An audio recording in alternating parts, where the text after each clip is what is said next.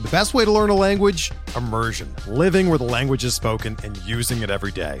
But if that's not in the cards this year, you can still learn a language the second best way, and that's with Babbel. Be a better you in 2024 with Babbel, the science-backed language learning app that actually works. Don't pay hundreds of dollars for private tutors or waste hours on apps that don't really help you speak the language. Babbel's quick 10-minute lessons are handcrafted by over 200 language experts and help you start speaking a new language in as little as 3 weeks. Babbel's designed by real people for real conversations, and their tips and tools are approachable, accessible, rooted in real-life situations and delivered with conversation-based teaching so you're ready to practice what you've learned in the real world. Here's a special limited time deal for our listeners. Right now, get up to 60% off your Babbel subscription at babbel.com slash bluewire. That's 60% off at babbel.com slash bluewire, spelled B-A-B-B-E-L dot com slash bluewire. Rules and restrictions apply. Welcome to the RotoWire Prospect Podcast. I'm your host, James Anderson. We're brought to you by WynnBET. And I got a special guest this week. Clay Link is off. Uh, but Geoff Pontes from Baseball America is here. Uh, as I alluded to or referenced in my last article, uh, I think Jeff's uh, article from this winter on the best pitches in the minor leagues is uh, one of the best articles I've I've read all off season, and I think it's it's must read material for uh, not only people in dynasty leagues who I'm, I'm sure are, have been all over it and should have Baseball America subscriptions and everything like that, but uh, I think redraft players and people who do draft and holds can really learn a lot here because um, this is this is kind of ground that you can't just find from doing your own research, right? Um, so I thought having Jeff on would just be a, a really really fun show. Uh, but first, Jeff, how are you doing? Doing great, James. Uh, I appreciate the the warm introduction and and just coming back onto the show. It's probably been a little bit, but um, always one of my you know go to uh, podcasts. And I think at this point, probably one of the longest running prospect focused, you know, dynasty focused podcasts out there. So congratulations on another season, man. Yeah, uh, yeah, appreciate that. Uh, we were talking uh, before we started recording. Like you, you've got such a fascinating um, kind of uh, story of, of sort of your evolution in this industry. Uh, you started at Razzball uh, roughly around the same time I started doing uh, my prospect rankings at at RotoWire about eight years ago, and then you uh, started Prospects Live, which was um, very you know highly acclaimed. It's still an awesome site. People should mm-hmm. definitely support Prospects Live. Um, but then now you're with Baseball America, and uh, I mean, I got to imagine it's been kind of a whirlwind of of eight years or so. Uh, what's what's it all been like? Yeah, I mean, it's remarkable because um, when I had first started doing this, I think, you know, a big part of it was I loved fantasy baseball and uh, had really kept up on content over the last couple of years, but specifically like 20, like two, 2009, 2010, around the time that like I bought my house and my wife and I were having, you know, uh, my oldest son. Um, and, you know, you need something to kind of pass the time. Like, you know, we lived in Boston before that and we went out all the time and, you know, we traveled and like did stuff that like young married people would do. And like, I, you know, I was in like fantasy leagues, but it wasn't like the kind of thing where like I really kept up with it. But I can remember, I think it was 2009 and, it's funny because I can I, I want to say it was either 08 or 9, but it was whatever the year was where like Cliff Lee broke out. And I had drafted really well. I think I had Lance Berkman who had like a crazy first half and I had picked up Lee like the first week of the season off the waiver wire, like in his big breakout year with Cleveland.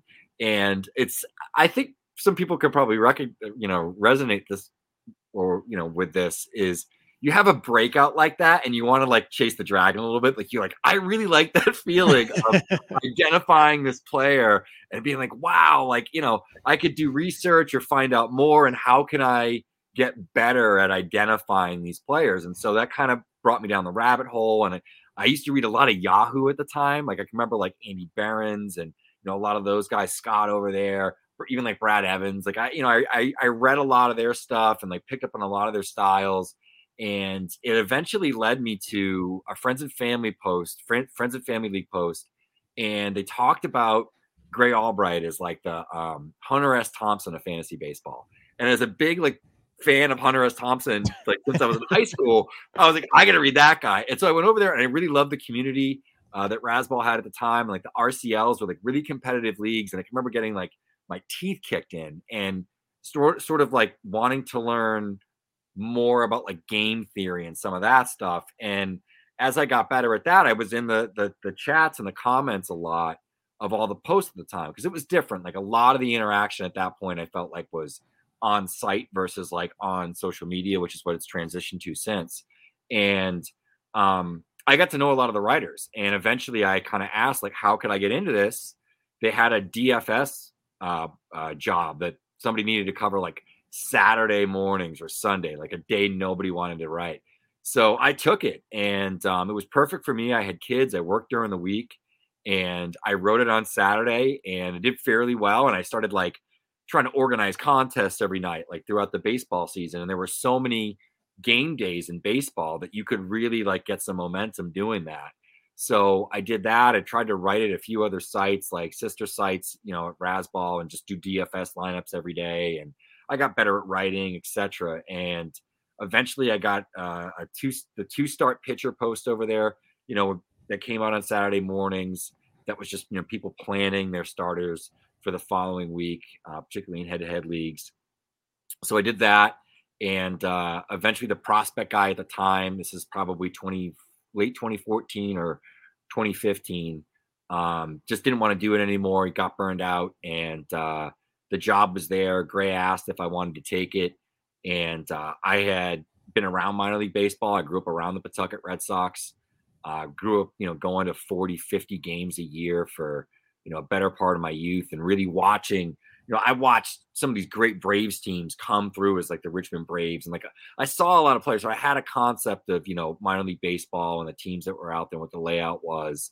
Uh, and had always played dynasty leagues and had been really big into it and gotten a little bit into the draft. So uh, I did that, and I think my big thing at at that point was we were a 50 player top 50 prospect list, and I went to like a top 100, and then went like further. And the other big thing was like you know ranking like 50 draft guys as opposed to just like the top 10, which is what I think the standard was at that point. I think people forget like before like you and I and like the Welsh and some of these other folks, you know, uh, Dynasty Guru Tom and, and Brett, you know, before that it was like a much shallower dynasty landscape that like we i think ushered in this this age of like a lot of deep league content and i look back four or five six years later and i'm like wow like we didn't realize at the time that there were going to be a lot more 20 team leagues than there ever had been you know uh, that there were going to be you know 30 team leagues and all these different varying formats and deeper minors and and everything else um and you know around that time i think 2016 or 17 you did your first you know top 400 list and then that kind of became like the next standard and bigger and bigger lists came out um, but i think it's funny to, to, to start from like this little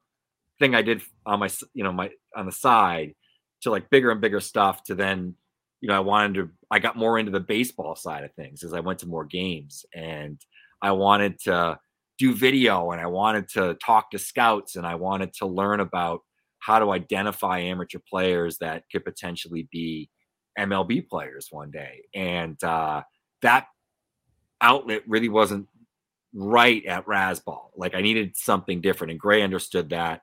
Um, and he's been, you know, a great mentor and friend to me for since I, I started there. And uh, I started Prospects Live, and you know, it was a bunch of us: Jason Pennini, uh, Lance Brozdowski, Matt Thompson, and uh, Jason Woodell. and you know, Lance works for Marquee Sports now. Um, you know, uh, uh, Jacob um, uh, Zwybeck, who was one of our first employees, now got hired by the Padres. Uh, Jason Pennini, who I think is probably from like the the scouting perspective, I probably learned the most from. Uh, you know, worked for the Twins now for for three years, and uh, and then Jason Woodell, who I know, you know, we we had our issues, but we've become good friends again and, and gotten really close. And um, you know, a lot of those guys have like, you know, steered the ship. And then you know, Eddie came aboard and Smata.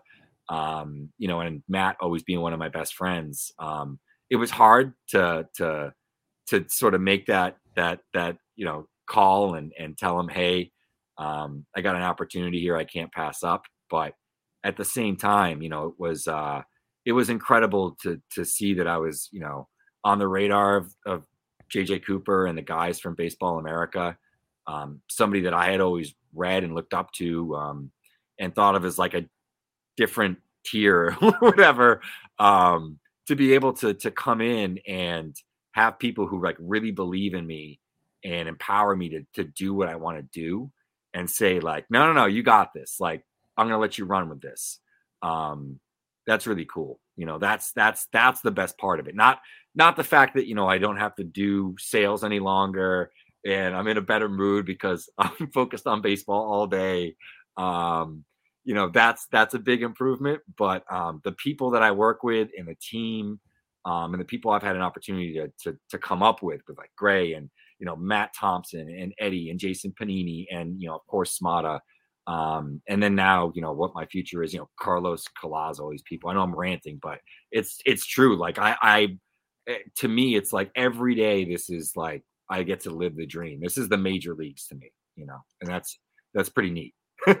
yeah, dude. I mean, it's it's a it's a really great story, and uh, I mean, you deserve it. You've you've never really uh, been satisfied. I mean, you've always been kind of um, looking for sort of the next uh, frontier in terms of uh, player analysis.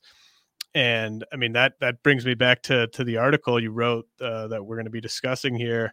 Uh, I've learned a lot from you just in terms of um, n- the new sort of frontier of uh, pitch analysis, which mm-hmm. has become uh, incredibly important uh, in the major leagues, obviously, but I mean, certainly when we're we're analyzing prospects, and i think that's what is so valuable about this article is that you're giving the reader info that they can't get from just going to a player's fangraphs page or baseball reference page and it's incredibly valuable information especially for you know i think we've got a really loaded class of pitching prospects right now who are in the upper levels uh like you know we might see uh, 12 or 15 or even more than that guys uh, who are in my top like 120 uh, debut this year. And that's just really exciting. But I think it presents a challenge for uh, redraft fantasy players and people doing draft and holds because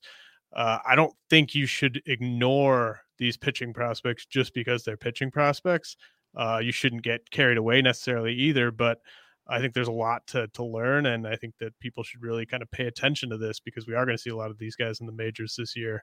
Um, and so, you know, I want to start with uh, Shane Baz and Aaron Ashby. We don't have to spend a ton of time on those guys because uh, people can obviously do their own research on Baz and Ashby. They were in the majors uh, long enough, I think, where we can at least draw some conclusions about their stuff and how good it is.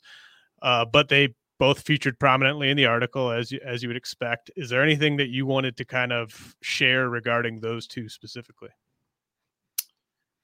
Yeah, um you know, I think the thing with with Baz that's really interesting is I think it's it's honestly it's the case with both of them, but it's the it's the quality of the arsenal um just like across the board on both these guys. And um you know, I think that's what um, is really so unique about, you know, Baz uh, as well as Ashby. And, you know, the thing with, with Baz is um, I kind of thought he was like a sinker baller guy, you know, like that's kind of what he was when he got drafted uh, by the Pirates. And we've seen what the Rays have done in terms of developing pitchers and, and a lot of organizations, but the Rays are one in particular that does a good job of like accentuating their positive characteristics. And um, you know, it's actually Mikey Aiello um, who I think wrote it for Baseball Prospectus, but he had comped him. This is when Baz first came up, looking at the the data to Gerrit Cole, and it is remarkably similar. And I mentioned it in the article, um, just in terms of the shape of all of the pitches, the release height, velocity range, um, down to just even like the locations And I think, you know, when you look at a guy like Boswell and the body that he has and what projects out to be, he's always been a really strong kid. Um, you know, he potential has potential for three, you know, six or better, or you know, plus or better pitches, and potentially, you know, two true 70 pitches in, in his fastball and his slider. Um, you know, as for Ashby, he's just a really interesting pitcher.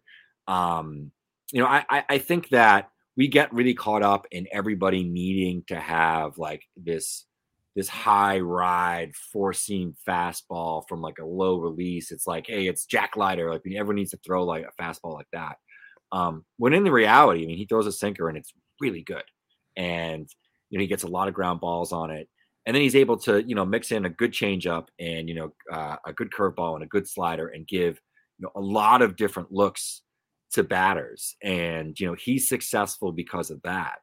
Um, and I really like him. You know, I think he is um, one of the better pitching prospects that's that's out there. And the other thing is, um, the more that we learn, the more we start to trust certain organizations. And I think that his development path, in particular, has sort of followed uh, a trend that we've seen with the Brewers, with um, you know three really really good starters now, uh, two you know that have been among the best starters in baseball over the last 24 months. Yeah, totally. Uh, I I don't really have anything to add on those two. I mean, I think that that's that's really uh, what it is, and I think it just kind of comes down to uh, workload and volume, and that's sort of how you go about um, valuing those guys in redraft leagues. Uh, this next guy is someone who, um, you know, obviously has had a long track record of missing a ton of bats. Uh, I dug in on his numbers in the majors and was very impressed by uh, how far the sliders come. Obviously, the curveball uh, has been a weapon for a while, but uh, Reid Detmers, you know, there was some good you could take away from his debut. There was also some bad. Uh, the fastball actually kind of got hit pretty hard by big leaguers. Um, but you mentioned in this article that his fastball had the fifth highest whiff rate of any fastball thrown by a pitcher in the Baseball America Top 100. And that kind of gave me a bit more confidence in terms of buying in on Detmers as a guy who could break out this year. Uh, how do you expect his repertoire to play in the majors this season? Um, yeah, I think the thing with with Detmers we have to recognize too is he's remade himself as a pitcher a little bit. So um, when Detmers um, first sort of came into the league, uh, or excuse me, uh, sort of came out of the draft. Um, he was a threw slower, frankly, um, right. and it was a slower curveball. A more traditional type of curveball.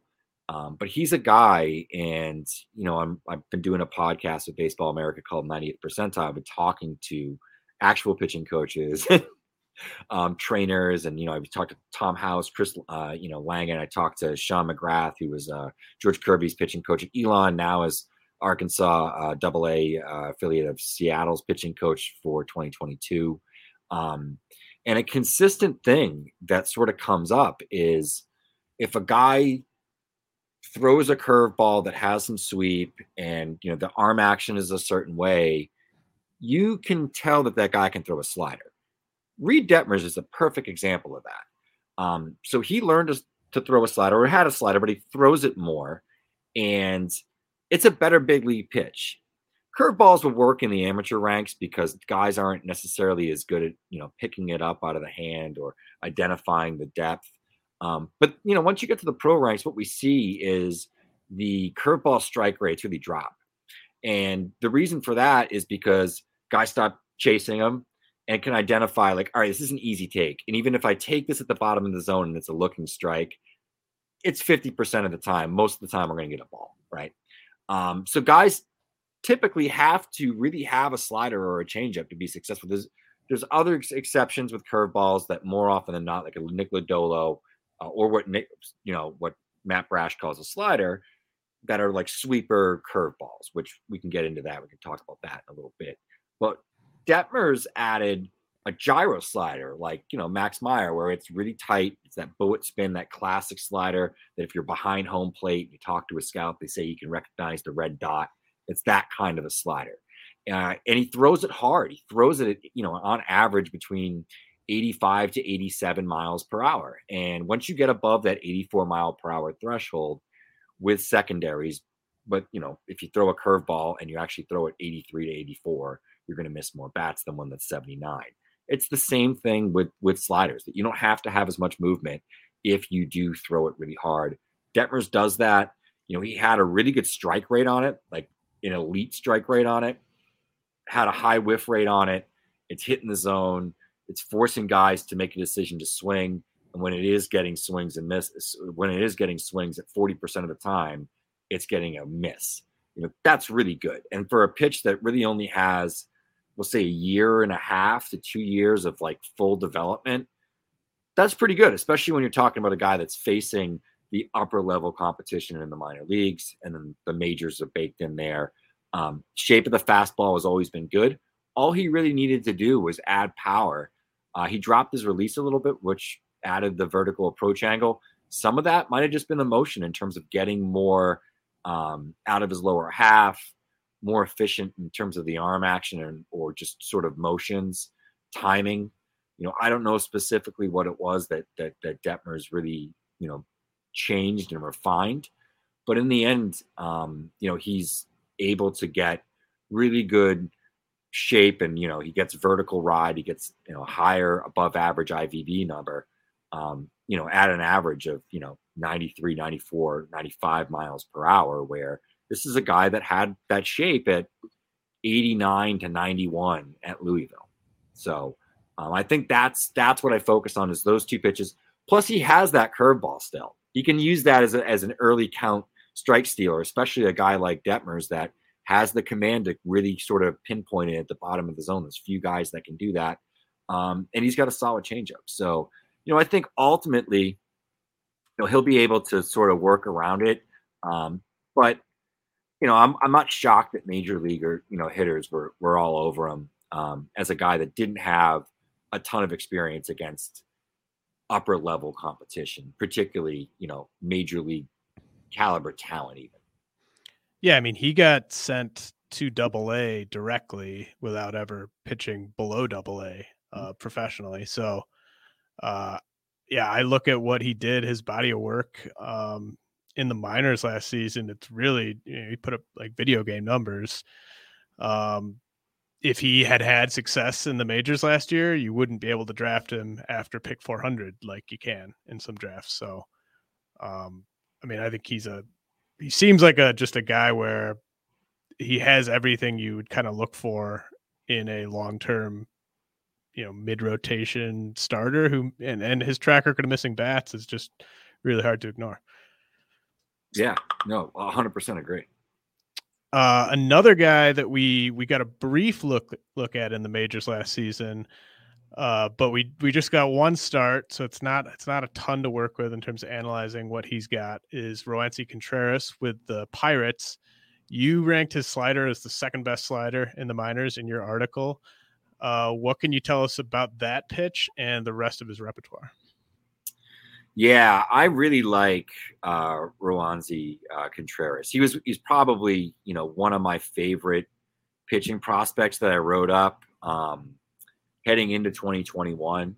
Uh, unfortunately, it was a report that I don't think uh, ever saw the light of day um, because he was traded to the Pirates, and we had already done that board, and we were so backloaded at Prospects Live at the time that I never had an opportunity to get it up. I think we maybe eventually did get it up, but um, I, I I I love the fastball because he's got a ton of velocity. All right, um, his average last year was like 95, 96 miles per hour.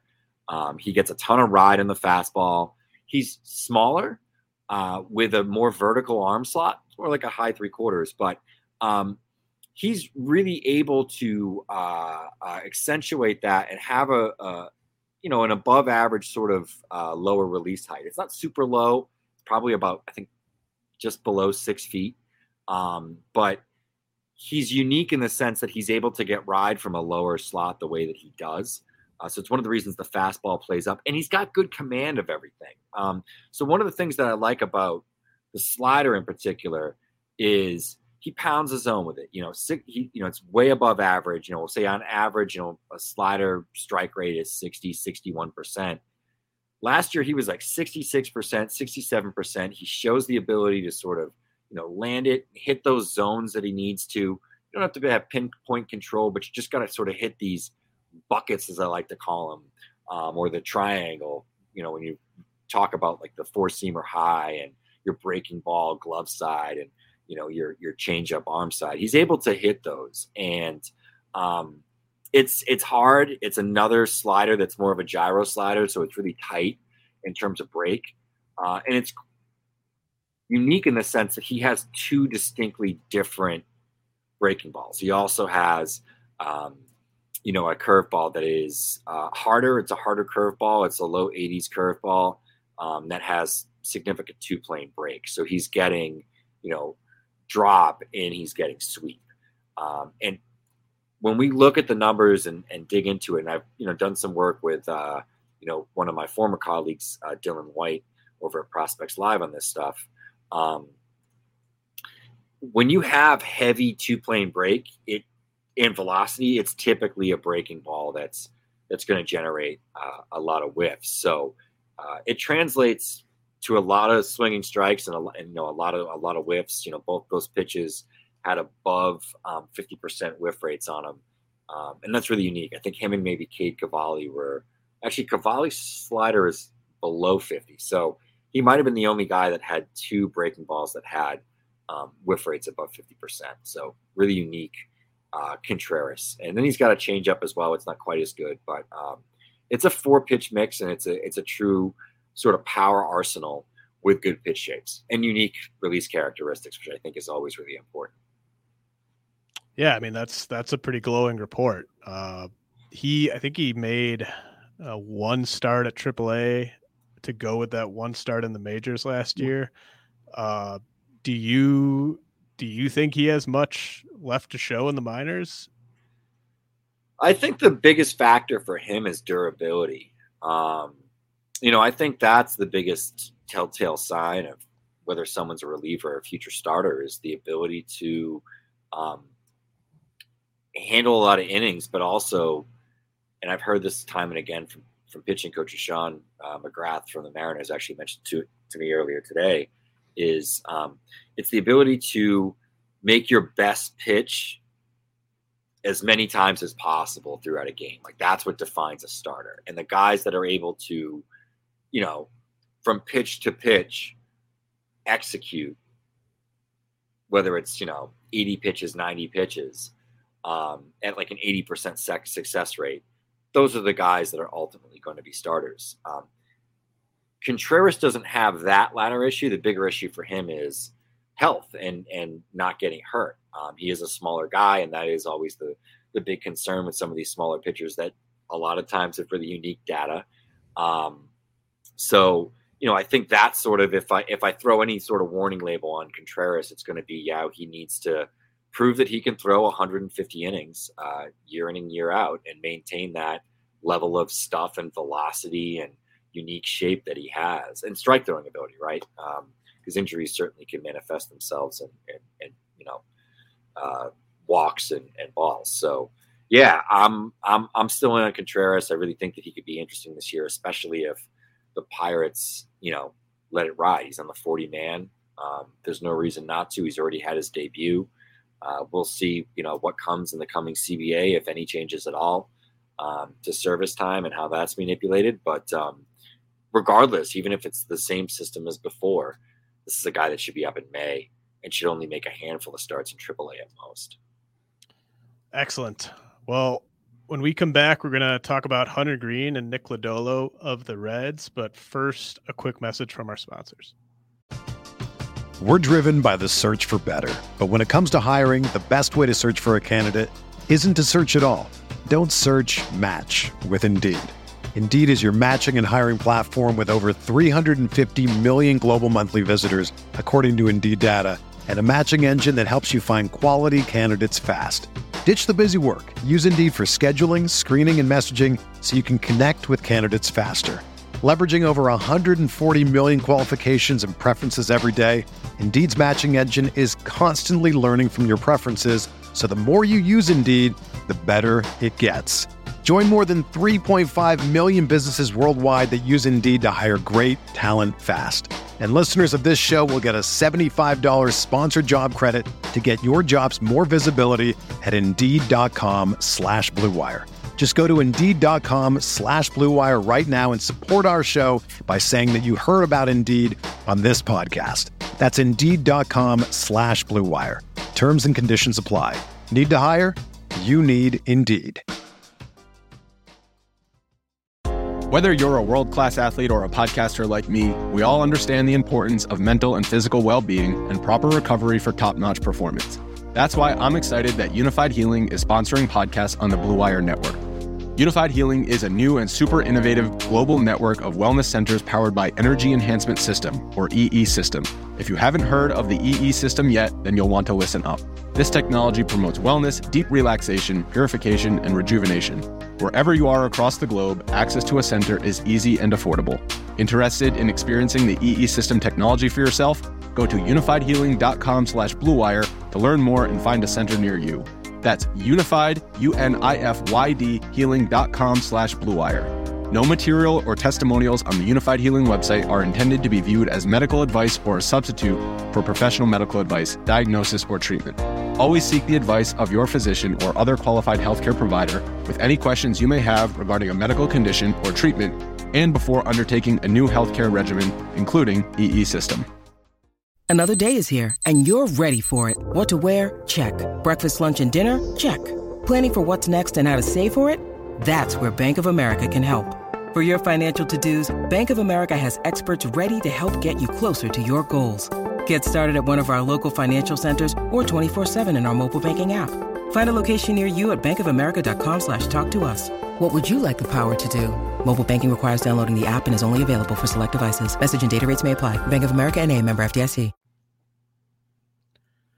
If there's one thing we appreciate here at RotoWire, it's making good decisions and even more so making the right decision.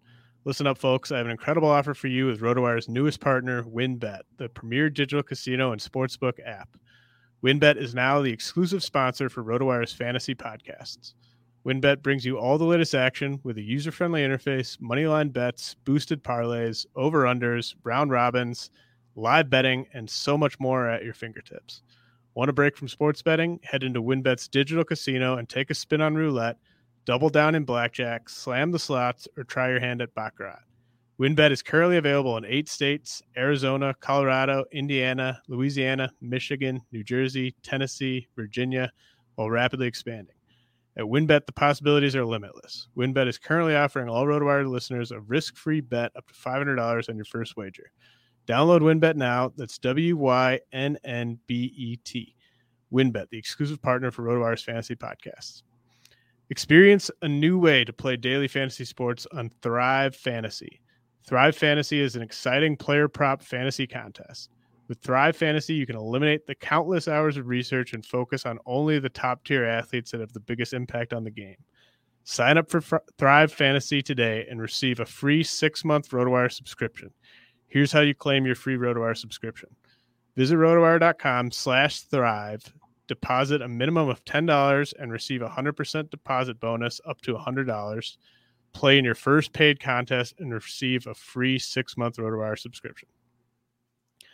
All right, Geoff, we're back. And as I said, we're going to talk about the the two Reds guys, uh, Hunter Greene and Nick Lodolo, who, you know, it seems like there might be a shoe to drop here after the lockout where um, several of the Reds' veteran arms could be on the move, or at least one or two of them could be.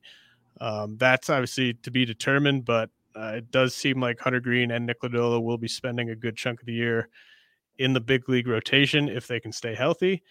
Um, and you know they're getting drafted fairly highly in NFBC draft and holds for guys who haven't pitched in the majors yet. So I think the market is sort of anticipating that. Uh, what can you tell us about their strengths and weaknesses uh, with Greene and Lodolo that could impact their results in 2022?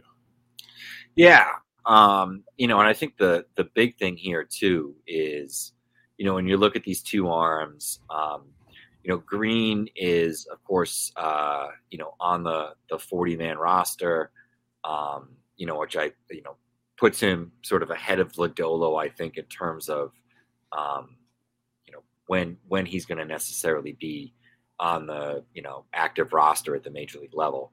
They could be fairly quickly. There's no reason to delay it at this point.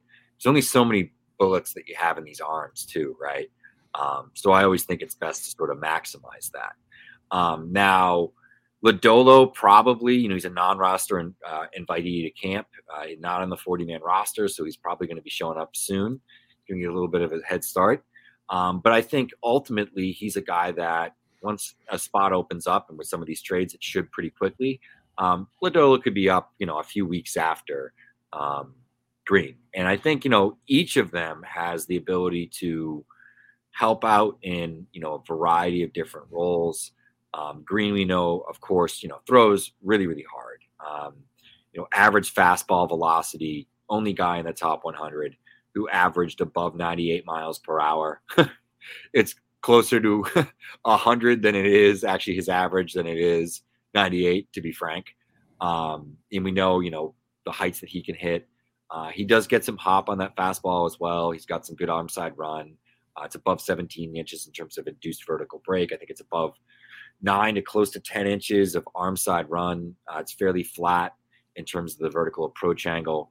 Um, so the numbers are, are okay. They're pretty good. You know, he doesn't have George Kirby type command of the fastball, but it is above average fastball commands.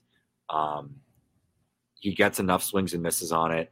When you throw 100 miles per hour, it will work. The shape isn't bad. Um, so I think sometimes he gets uh, a raw deal a little bit. Uh, on the fastball because people do see it get hit. It's still a fastball. There's a lot of good fastball hitters, regardless of how good your fastball is, unless it's completely alien. Uh, you're still going to get hit on it, right? So numbers still aren't bad. Uh, he, you know, he commands it like I said fairly well. He holds velocity. He pitched a lot of innings at the highest levels this year of the minor leagues. It's a lot to like. He's got a great slider. He's got a plus slider, maybe plus plus. Tons of velocity on it. It's a little bit tighter. He's got a little bit more um, horizontal break than you know a couple of guys that uh, we had previously discussed in you know Contreras um, or even like Shane Baz, which is a little bit tighter. Um, you know, he's a guy that does get a little bit of um, um, sweep on it, not a ton, but he throws really, really hard. You know, the average on on that pitch is 87 to 89 miles per hour. Uh, manifests itself in you know above 45% whiff rate uh, and he's above 60% in terms of strikes. So I really like Greene slider. Uh, I like it more than his fastball, even though the fastball gets all the headlines because of the triple digit velocity. I think the slider is truly his best pitch. Uh, his issue is the changeup. It's shape wise, it's not bad. He's got good, you know, about 10 miles per hour velocity separation on average. Uh, he'll get whiffs. The issue with that pitch is he does not get it in zone nearly enough. And, you know, I won't throw out what the what the strike rate is on that pitch, but it's well below 50%. Um, that's an issue. Um, I think that's the biggest thing. If we see a Greene come out this year that has that slider, that fastball velocity, and then is able to add, um, you know, some some command of a changeup, we might potentially see a guy uh, that really could be a dominant starter. But um, at worst, I think you know he's a guy that could probably slot in, particularly to the Reds, the middle of the rotation give him good innings, get some strikeouts, have some really high moments, um, and some other games where you know um, he blows up your ratios in fantasy. Quite frankly, yeah. Um, I mean, is he the type of guy? I mean, he sort of sounds like the type of guy where he could be frustrating, where he's capable of dominating the best lineups and also getting chased early against the worst lineups, just depending on whether he's got it that day. Totally. Yeah. I mean, I think it's what um yeah, it's like, you know, one of those where your your your ratios get destroyed and, you know, all of a sudden like you're like, "Oh, I, I can't start this guy against the Yankees." And then he goes out and, you know, pitches seven shutout innings in Yankee Stadium and strikes out, you know, 12 batters and like Aaron Judge three times or something. Like he's that guy. Yeah, absolutely. That's totally who he is. And we've all I think rostered a player like that or two over the years. So yeah, I mean it. I, my sense with Greene, I haven't taken him in any of my uh, five draft and holds. I I sort of think he's a guy where I might be pretty interested in him next year. Um, but Nick Lodolo is a guy who I actually have ended up with, I think, in in one of my five drafts. Uh, what's his recipe for for success? Uh, yeah, Lodolo is just super sweepy. Um, you know, he's a sweepy left-hander, a la sort of Chris Sale, uh, really low arm action, and sort of the way that you know his his arm and body moves. It's sort of like that. It's really funky. Um, but the the the thing with Lodolo is is from that low slot, he's able to do um, a few things that are really unique. Um, and you know, the fastball, he's got velocity, he gets hop, he gets ride um, from that really low slot. Um, it's not a ton of ride, you know, like it's not a number that would jump out. It's it's like 10 inches of induced vertical break, but that's a decent number when you consider sort of, you know, how he throws, plus, you know, you mix in, you know, the sweeping, um, you know, uh, element of the fastball. So he gets a ton of, you know, arm side run, um, excuse me, uh, and and it looks like it's sweepy out of the hand. It's really weird that you know the fastball sort of comes out one way, like it's like a slider, but breaks you know the complete opposite direction. Um, and then, you know, there's the slider uh, or the curveball that is just really a, a sweepy breaking ball. Um, you know, it doesn't have much vertical movement at all, but it breaks over a foot glove side. Um, when you have a fastball that comes out like the slider and then moves the opposite direction of the slider, that's a really nice one-two punch. You don't really need a whole lot else um, beyond that. Uh, so he has a really sweepy breaking ball that he does call a curveball, um, but you know it's would have slider elements, and he's got feel for the changeup. Um, you know, he's one of the guys that has, you know, sort of a, a, a close to negative IVB, um, meaning it doesn't get any ride at all in his changeup, coming from that same slot, and it's a really interesting look. Um, so, you know, if it all breaks right, you know, he could be sort of like a, a discount version of of Chris Sale in terms of how he looks and how he throws. Just I don't think he's going to be a you know Hall of Famer his first five years. Yeah, and and how about the command? I mean, it in the draft, you know, plus command was was the the kind of the big selling point with the with the deep arsenal, and then it it does sort of seem like he's been a a good strike thrower in the minors. Um, do you do you see him? Uh, do you see that being a strength for him right away? Um, for Lodolo, yeah, I think um it's tough. I think that he will have games where people sit off of the curveball and the changeup and might get some fringe called strikes that um, you know he might have gotten in the minors and they'll end up getting you know balls and he'll mm-hmm. work up counts. So I think that could happen. He does command the fastball really really well. Um, so I think that's uh, you know that's going to allow him to to sustain the success. I think over a long period of time. Okay, so this next guy, um, probably just on paper, the best pure stuff of any guy we're going to talk about. Uh, but he has not pitched in the majors yet. Uh, Grayson Rodriguez. Uh, I mean, I I know you're really excited about uh, Rodriguez's stuff, um, and obviously, you know anyone who follows prospects closely is certainly well aware of of his stuff and his upside. But can you sort of tell redraft players about what Grayson brings to the table? I might need a second. Are we live? my wife like didn't get home, and now my kids are like getting off the bus, and I have to like legitimately open the door and run outside. Dude, dude, you got it, man. Cool. You're at that. Geoff taking a quick break. Um, yeah, so I mean, with with Grayson, uh, I know that my ranking on him has been uh, somewhat controversial outside my top 20, but uh, inside my top 25.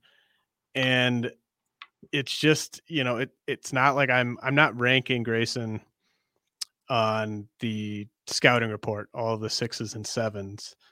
I'm factoring that in, and then I'm factoring in the likelihood that uh, his tools and his uh, ultimate upside translate for fantasy players because um, there's really you know, Geoff's about to go on a, a really um, impressive breakdown of Grayson's pitches, uh, the upside, just how incredible they are.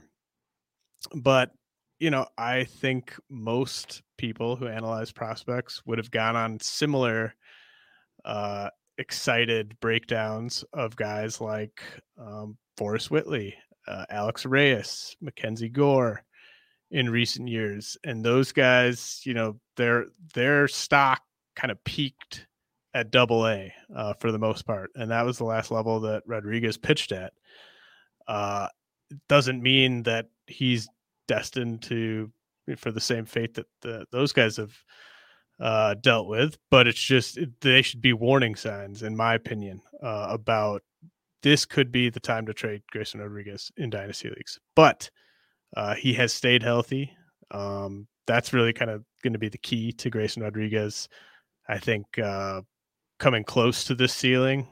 I mean, most pitching prospects that people get this excited about never reach their ultimate ceiling, and um, so I wouldn't be expecting that from Grayson Rodriguez. But I think if he stays healthy, uh, just given the quality of his stuff, um, as Geoff's gonna gonna really break down, um, he's gonna be very valuable in fantasy. I mean, he's gonna miss a ton of bats. Uh, he's not going to deal with any sort of lefty righty splits because of how deep his repertoire is. Uh, you know, the news about the the park in uh, Baltimore, the fence is moving back. Obviously, that's good news. Uh, Derek Carty had a really nice uh, breakdown on Twitter last week about how Baltimore is actually going to play as kind of a, a neutral park, um, eh, something close to that at least in 2022. And so, I mean, that's good news, not only for uh, guys like Grayson Rodriguez and John Means, but that's good news for guys on those other teams in that division. Uh, Shane Baz, uh, the guys on the Yankees. Um, you know, if you, you turn Baltimore into a neutral park, uh, that that could help a lot of different pitchers in that division.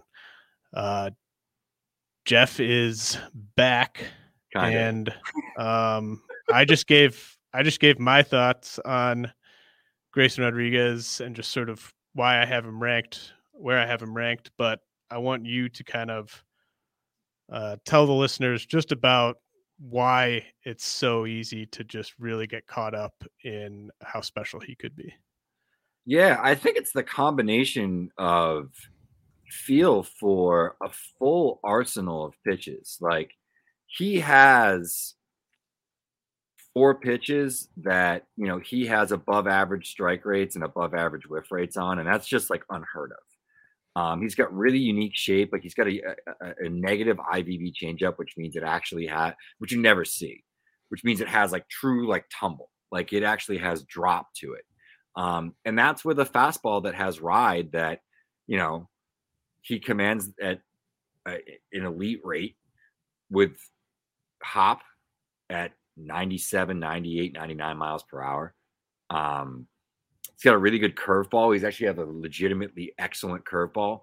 Um, and then a really good slider, and he'll mix in a cutter variation. And he commands all of it, and it gives him the ability to sequence everything.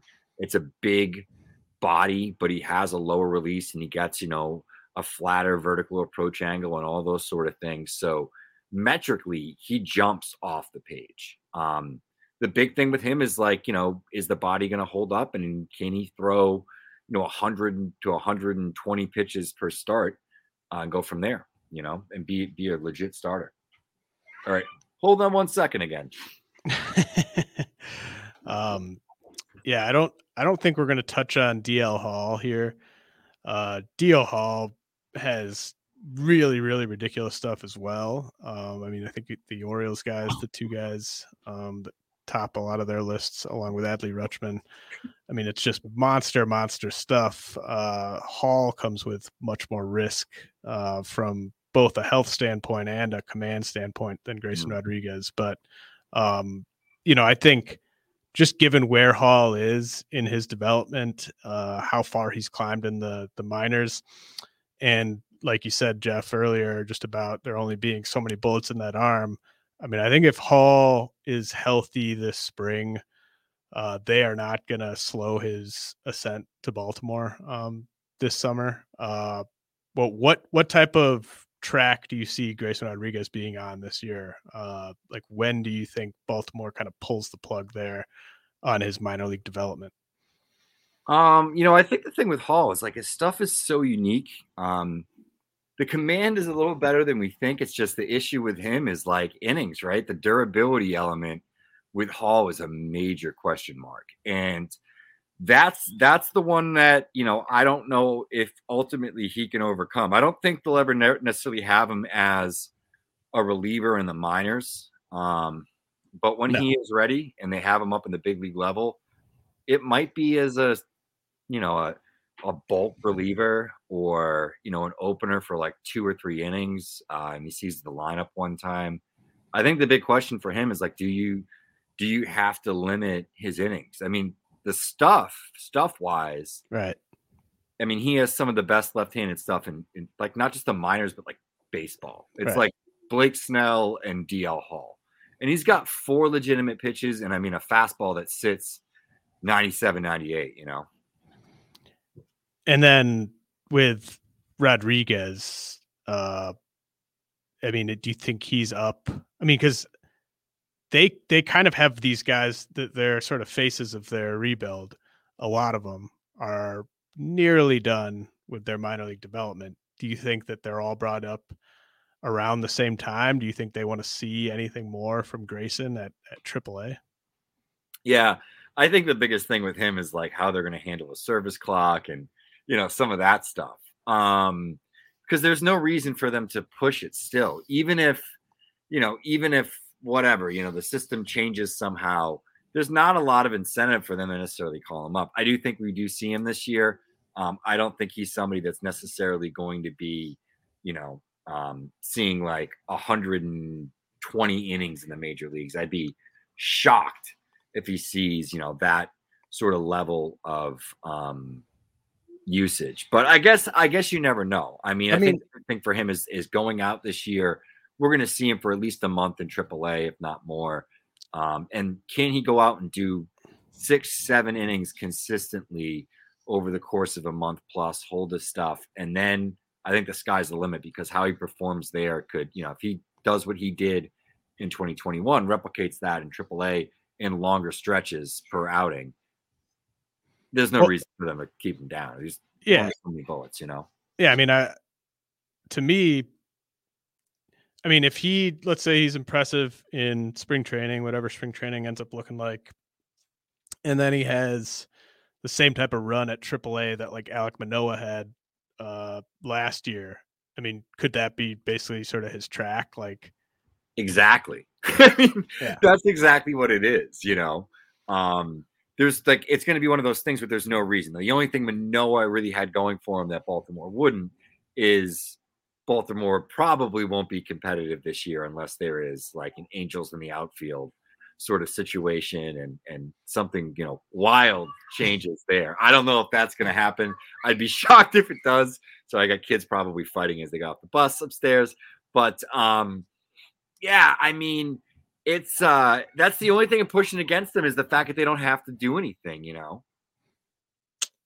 Yeah, but I yeah, I mean, I I hear that it's just to me like if you're starting Adley's clock, like if if Grayson, it, like I don't think anything you said about Grayson's pitch mix is wrong. Uh, I just don't see why you wouldn't just st- like the worst thing that could possibly happen is you just keep Grayson Rodriguez in the minors for like a month or two more than you should, and then he gets hurt in the minors, and you know we don't see him until 2023 or something like that. So I, to me, I would just let him kind of be up whenever he's ready. But uh, yeah. which I I think is probably what's going to happen. I just you know I think there's always you got to be somewhat pessimistic about any pitching prospect and any organization that's just not competitive. But you never know.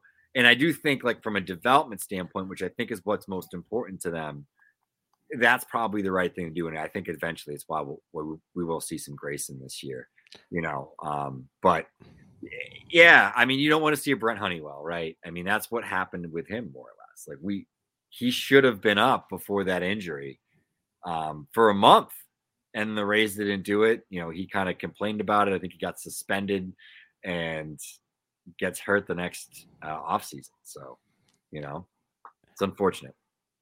So, the guy that uh, in this article that we're talking about, which you can find over at at Baseball America, um, the guy who really I think you sort of swung me on the most in terms of where I had him ranked versus where I ended up ranking him on my last update is Brandon Williamson, uh, big lefty with the the Mariners. Uh, you know, obviously very impressive numbers in the minors, but I was unaware of the non-velocity components of his fastball that made it uh, such a, a dominant offering and then obviously he's got uh, some secondaries to go with it. Looks like a starter. Uh, how do you feel about Williamson's arsenal on the whole? Yeah, I think um, the thing with with Williamson is really unique is he does have four pitches. Um, he's got two different breaking balls. Um, the the curveball was really slow, um, which like shape wise it looks good. It's visually sort of um, aesthetically pleasing, but it's not necessarily as as functional um, as maybe it had been when he was at you know TCU. Um, but what I do think is is really interesting about him in particular is um, it, it's like the arm action and his release height has this deceptive component that doesn't necessarily translate to like the numbers. He's a higher release guy. It's more like over the top, which is why he gets as much, you know, ride as he gets. I mean, him and like Peyton Battenfield are, you know, among, you know, the two um, minor league leaders in terms of like induced vertical break or IVB. Um, part of that is he's a big guy with an over the top release, right? And, you know, that obviously has some impact on induced vertical break and, you know, creating a more clean backspin on the baseball. Um, he's able to do that, and I think has some deceptive characteristics that we can't quite fully measure yet. That his fastball at 91 to 94 miles per hour plays as well, if not better, than Grayson Rodriguez's fastball at 97 miles per hour. Um, you know Jack Jack Leiter's fastball against college competition because I I actually have that mixed in like my big spreadsheet that I put together when I sourced all this information over the course of a month and a half, a ton of phone calls and you know everything else. But um, it played better at two miles per hour slower against double A competition and better. Um, and you know, the thing with Williamson is like he's a lefty, so the velocity thing, even if it's a little slower, kind of plays up a little bit. But he's a lefty with like insane ride on his fastball. You don't see a ton of that. That's that's very infrequent. So it's a really unusual look. It all but neutralizes left-handed batters, and it's going to miss a lot of bats at the top of the zone against righties too. So I think you know that's sort of like the linchpin that everything falls around. And then you know, you mix in the fact that he does have a slider from that arm action that's pretty unique. It's more of a cutter. Um, you know, he throws it for a strike consistently. Then he mixes in that breaking ball, which does have sort of that two plane of drop and and sweep component that we talked about before. It's just really slow. Um, so it's a unique curveball that if you know he threw at 80 miles an hour versus 75, 76 it might be like a double plus pitch, but it's still a usable pitch that he throws for a strike consistently. And then his best secondary might actually be his changeup, um, which you know has uh, uh, for the amount of induced vertical break that he creates with his fastball on his fastball. It's sort of the opposite on his changeup. He's really for a guy that um, you know has that sort of uh, uh, spin efficiency on his four seamer to be able to kill lift or ride on his changeup from a similar slot. That's a weapon, and I think it's one of the reasons that his his changeup is his best secondary in terms of everything. And then I talked to his pitching coach, um, you know, recently. Uh, one of the stops that he had in the minor leagues last year, And, you know, he talked about how much of a competitor Williamson was. Um, and just, you know, he's a guy that, you know, talk about somebody who, you know, he's like, he goes out there and he competes every single pitch. There's a focus every single pitch.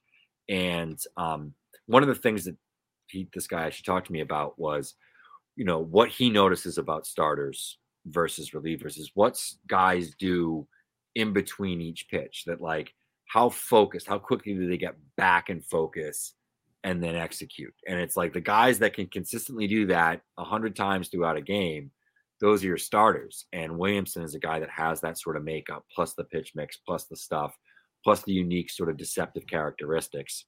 I think he could be a really good starter. But he's a pitching prospect and things, you know, guys get injured and they lose it. But he's a guy too that like when we we dug in and we made calls, because that's the way Baseball America puts together these lists. It's not just our opinion it's sourced. You know, we're building out our top 30s, and that's all sourced from talking to scouts and front office people and opposing scouts and player dev people and you know analysts on the the analytics side, and you know getting all these reports together. We do that all through from September until December when we put the handbook to press. And then we sit down, take off a couple of weeks for the holidays, and come back and we put together the top 100. And Williamson was a guy that we kept on him and Jeremy Pena. We kept on getting better and better and better reports on.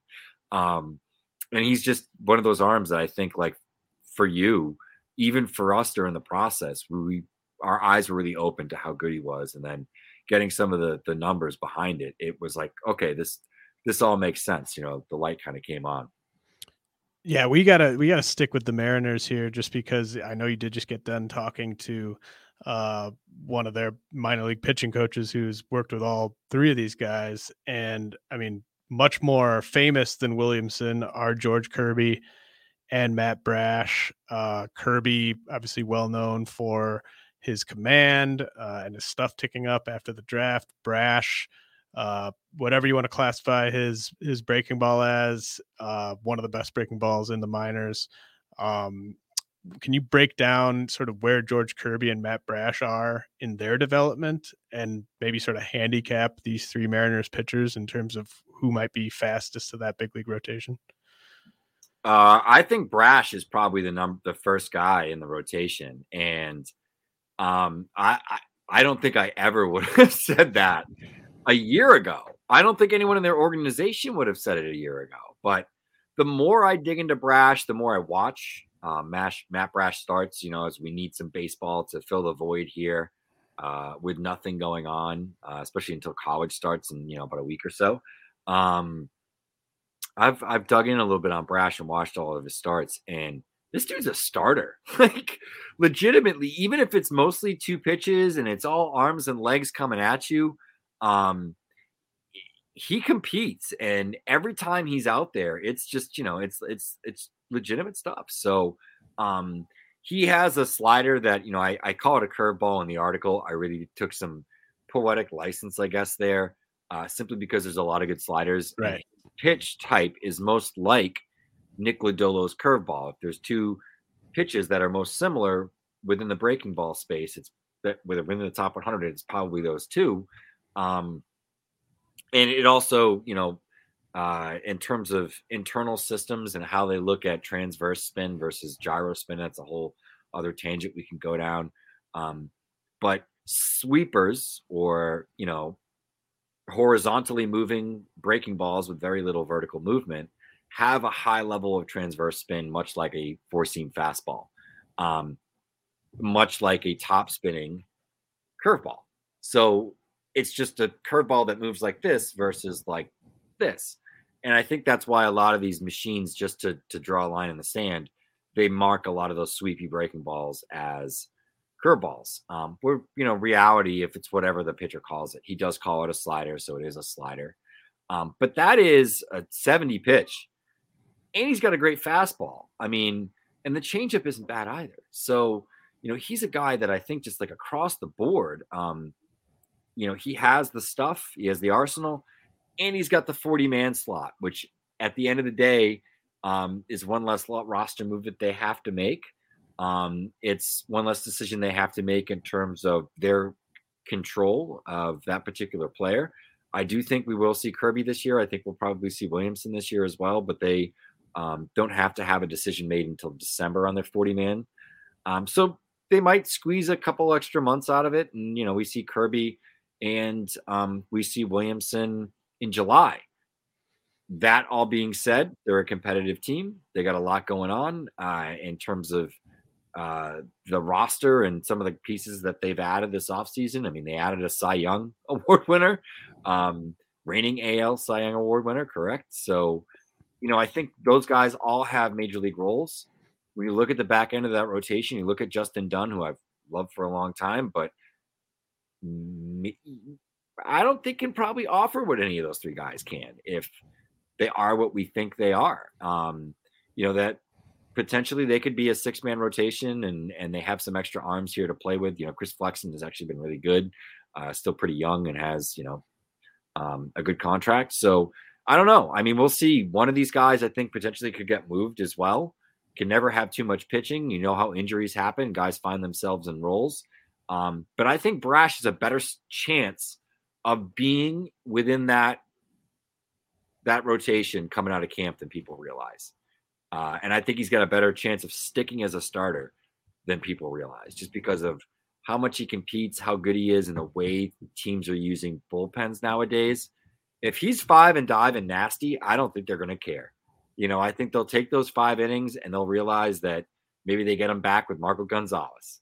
You know, um, but I think they're all starters. I think they all have um, unique characteristics that make them starters. Kirby's is the best fastball command of a great fastball in terms of shape and velocity of anybody in the minor leagues, maybe. Um, he really just knows how to command that to all, you know, four quadrants, as, as Jason Pennini used to say sometimes. He's got nine quadrant command, and he even has sub quadrants sort of like bet- between the quadrants in terms of how he can land that fastball. The big thing for him is is development of the secondaries. Um, we talked about Williamson, and we haven't even gotten into guys like Emerson Hancock that are in that system. Um, so they just have a ton of arms, a ton of talent, and they got talent at the major league level. So Seattle's really interesting. I think all those guys are going to fit into the puzzle this year, though, uh, and could be sort of valuable because of what they can do and what we can see they can do just in terms of how they throw the baseball.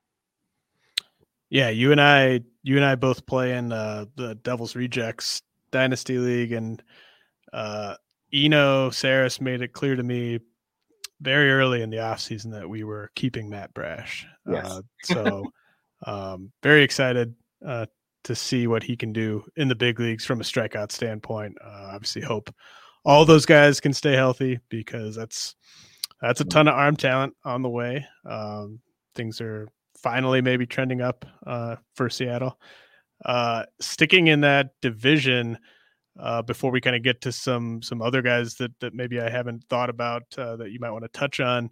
Cole Winn with the Rangers, uh, his changeup and curveball both got recognized in your article as uh, two of the better pitches in the minors. And obviously, I think if you look at the Rangers rotation, I mean, you can you can crack that rotation when you're ready. Uh, how do you think Cole Winn fares this year uh, when he gets to face big league hitters for the first time? Um, it could be rough initially. Um, I think it could be up and down. I do think that he will be a guy that consistently gives you a fighting chance to get quality starts. Um, dealt with injuries, but last year showed some durability. Um, I like the the mechanism and the motion. He's really athletic on the mound. It's really smooth. Um, he gets a lower release height on his fastball. Gets a lot of vertical break in his fastball. Um, gets vertical approach angle, a flatter vertical approach angle. Um, you know, he's a around four and a half degree um, VAA type guy. If you've read, you know, some of Alex Chamberlain's work, he's touched on the importance of that vertical approach angle. So I think that's one of his big strengths is he has a really good fastball and you know he averages 93 to 95 miles per hour. He's right there in terms of major league starter average. Um, the slider, uh, really tight, sort of more of a gyro slider, but he commands it well. Um, so that's one of the reasons that I liked it. Uh, I like the curveball a lot because it's got.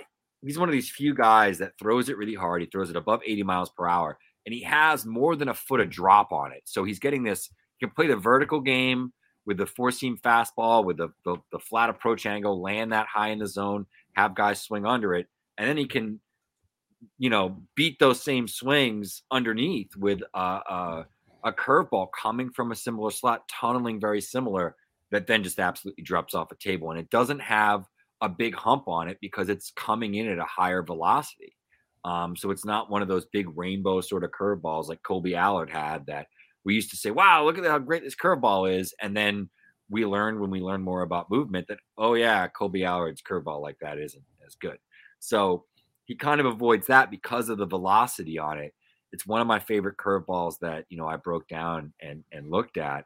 Um, and I think the other thing that, you know, he has going for him, as you said, is he has feel for a changeup. It's about seven or eight miles per hour separation on average uh, between the fastball and the changeup, which is fine. You know, it's a little bit above average. That's good. Um, you know, he's not a, a, guy that has a ton of tumble like Grayson Rodriguez and some of these other guys that we've talked about, but he does have, you know, fairly good shape. And he gets a lot of arm side run. To be honest with you, changeup shape really doesn't matter as much as how you throw the changeup, how you locate the changeup. And, you know, the thing going for him is he locates his changeup as well as Hunter Greene locates his fastball. It's the same rate. So, kind of give you an idea, he's got good command of a full set of, of, of secondaries. He can play sort of um, the east west game a little bit more uh, because of his fastball command. He can do it because of uh, the, the, the break on the, the, the slider as well as the break on the changeup. He can land all four of his, his pitches for strikes at a consistent rate. And he's got a really unique curveball and that has a lot of break with a lot of velocity. So um, I think he is a guy that could crack their rotation. And I think right away could probably give you, you know, um, number four starter sort of numbers, which if you're in deeper leagues like James and I are, uh, in a 20 team league, that's that's not that bad, um, especially for the price that you probably pay and you know I think probably the same for some of these draft and holds where he'll be a lot cheaper than some of these other guys that are going off the board earlier um, with guaranteed rotation spots that may not necessarily see as many innings as, as Cole can, and I think uh, has shown the ability to probably handle uh, that amount of innings next year. I mean, you look at that rotation with the Rangers, as you mentioned, Taylor Hearn is in there. AJ Alexy, I've always liked for a long time, but like still, like it's AJ Alexy um, Spencer Howard, and even like Dane Dunning. I mean, the only guy that's like he's a starter and is, will be in this rotation is John Jon Gray. like everybody else, I, I don't see why Cole Winn, former first round pick, couldn't potentially crack it. Yeah, staff ace Jon Gray, uh, staff number two Dane Dunning. Uh, I would say Cole Winn uh, has a very easy path yeah. into that mix. Uh, Geoff, who are some guys? Uh, I mean, this is really the question I wanted to ask you most. Uh, saving it for last um, because it's uh, it's going to be guys who are not in the top 100 uh, of Baseball America's prospect rankings. But uh, who are some guys who maybe would have made this article uh, with a pitch of theirs in terms of one of the best pitches in the minors, but they just didn't qualify because they were not a part of the Baseball America top 100? Sure. Um, just thinking about fastballs, there's a couple of guys here like Colby White, um, who's a, a, a on the 40 man roster, I think now for Tampa Bay. Shocking, another Tampa Bay arm that you haven't heard of that's going to be really good. That probably will be like in a pen role or you know a bulk role, but um, he's a guy with like you know we break down fastballs and look at some of the characteristics. Um, you know he really jumps off the page. So you know he's a guy that you know I would definitely throw some some um, some shine on. Christian Chamberlain, who's a lefty who actually I think played at Oregon State with Nick Madrigal and Adley Rutschman um, and Steven Kwan, who's soon to be the next like big star there, right?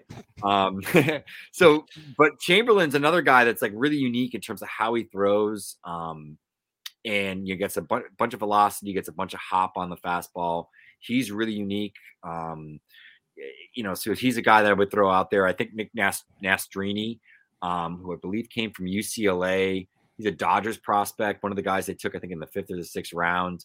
He's really unique. He's really special. I think he could be like this this year's him or Emmett Sheehan are going to be like this year's Landon Knack.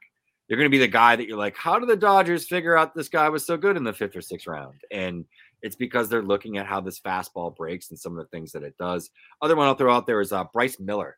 I think Bryce Miller has a really unique um, fastball that uh, he may only be a reliever, but uh, he was drafted out of Texas A&M this year as a senior sign um, by the Mariners, and uh, it is already one of the better fastballs in college last year. It already rates as one of the better fastballs in the minor leagues. Um, as far as like overall player, I'm all on and big shots to Nate Hardy, uh, who I've been talking to a lot from Pitcher List. He's a really smart guy. If you guys didn't follow him, check him out on Twitter.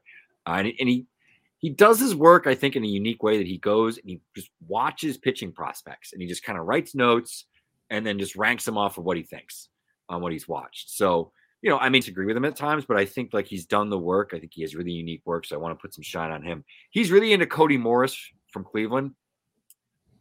And I had to reach out to him. This is how we initially started chatting.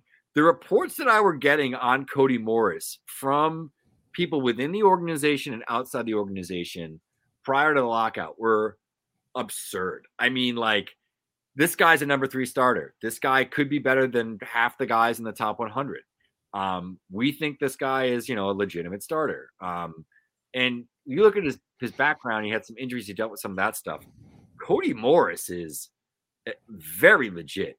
Um, he's a guy that was off the top 100 that I think like I would take him in all my draft and holds this year.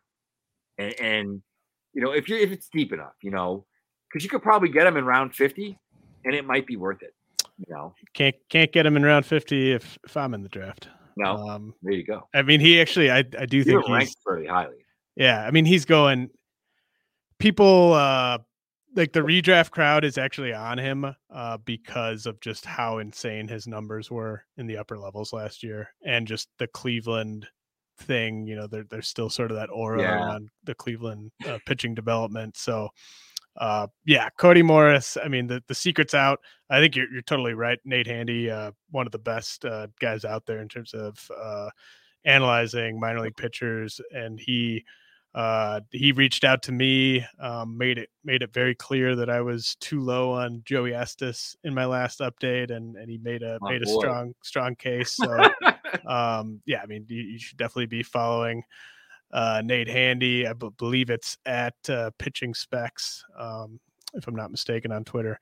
Yep. Uh, but yeah, I mean, Cody Morris. I honestly, when I asked you that question, I was kind of like, say Cody Morris, just say it. I know you want yep. to say it. Um... Tommy Romero is another one that I like a lot. Freddy Tarnok, who I think we talked about a couple weeks yes. ago. The more I've dug in on Tarnok, the more I like him, man. There's power there. Joey Estes is another one I like. And Bailey Falter, who is a guy that could see some innings this year, he's got the weirdest four seam fastball that it moves in a way in terms of the measurement systems versus how it actually looks at the hitter that it's a bizarre pitch, and I think he could potentially be like a really good um, in deeper leagues, like a good. You know, if you save holds, like he could be a good like holds guy, or maybe even a starter. Maybe he even sees like some some innings. But Falter's another one I just want to mention here that like he kind of jumps for me a little bit. Yeah, on some of the systems that um you know I've put together. I I remember uh, I think I've I've told a couple people this so far this offseason about Bailey Falter. Like I I think I think he has a better chance to start than the Phillies do. Um, so, so I, I, don't know if he's necessarily in the right place, uh, but yeah. yeah. I mean that's that's a good one. And yeah, like Tarnok, uh, man, that uh, that fastball breaking ball uh, combo is just really hypnotizing if if you watch him. Um, yeah. But he's he's not a finished product, uh, but definitely a guy that could break out this year. Uh, Geoff, uh, before I let you go, why don't you let everyone know where they can follow your work and what you might be uh, working on right now at, at, Baseball America? Yeah, so you can obviously follow my stuff over at uh, baseballamerica.com. Uh, we just released the handbook this year because of some of the delays, um, you know, with printing for whatever reason. Uh, it's not going to be out uh, until probably like late February, early March is what we're hearing. So we released it uh, and available to everybody as a PDF. Um, so if you do order the handbook, we'll still send you the handbook. If you buy it, we'll also send you a PDF version of it, which is great, I think, for fantasy baseball players and also anybody who's attending games that maybe brought the handbook or looked at it before. Because now you can look at it on the go. You can pull it up on your phone. You can search the names throughout the entire document, all 900 scouting reports. Uh, and like I said, this stuff is heavily sourced and based on our conversations with people in front offices, rival scouts, um, you know, their coaches, uh, opposing coaches. So, um, you know, a lot of this information goes above and beyond even what uh, we're seeing. And then, you know, we then take a look at it and then sort of measure it up against the data and say, does this actually add up to the player that, you know, in the production and the things that we're seeing? So I think that we took a different approach this year to the handbook.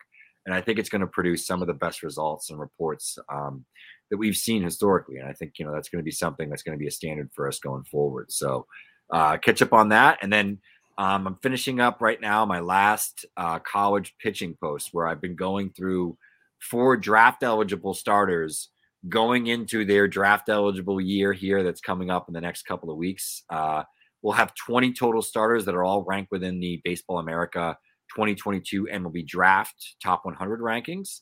Um, and I just go through in an analytical perspective, break down what they've done. I actually watch because we have synergy access at Baseball America.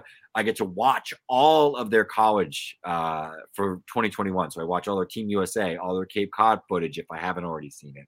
Uh, and then I watch all of their starts um, and I just make notes. And then, you know, I have access to some data from 2021. I take a look at the numbers. I talk to, you know, anal- analysts around the game and kind of bounce off my thoughts. And then I put all that together and I break down each pitcher from an analytical perspective. And we even look at baseline stuff as like, what do they throw? How hard do they throw it? How does it move? Those are really the questions that I want to be able to answer. And then maybe say some suggestions at the end of this is what could happen in pro ball. These are the kind of characteristics they have that project really well in this particular area. Um, and so I've done a few of those. They're called Future Four. You can check those out. Uh, and then I'm doing uh, an actual MLB draft college top 25 that should be coming out next week, where I actually went through, I looked at all the schools in the bonus pool era. So since 2012, sorry, UCLA, you missed out on that Gerrit Cole, Trevor Bauer class. But from 2012 all the way to 2019, because I wanted to give myself a two year buffer for even the most recent class, at least have some guys get to the major leagues. And I look at total picks per school. I look at total total bonus dollars, uh, you know, spent on players per school.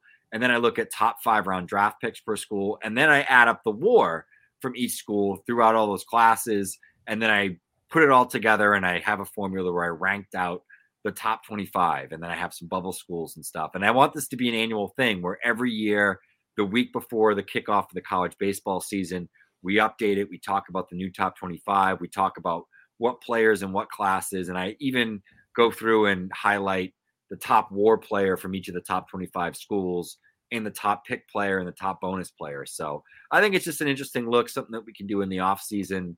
Um, but you know, a lot of content along those lines. So we'd be d- diving in more on some pro stuff. I've been working really closely with JJ Cooper on the Rule Five draft. Um, so I'll be doing some Rule Five draft stuff coming up. Um, so yeah, just really trying to touch on everything pro based, uh, whether it's the draft, whether it's you know um, prospects, and then once games start, once the minor league season starts, you know my plan this year is to to be at 130 minor league games. Man, sounds like you're uh you're kid in the candy store right now. Uh, yeah, man. Love so ha- so happy for you. Um, Thank you, James. You've been uh, really uh, generous with your time.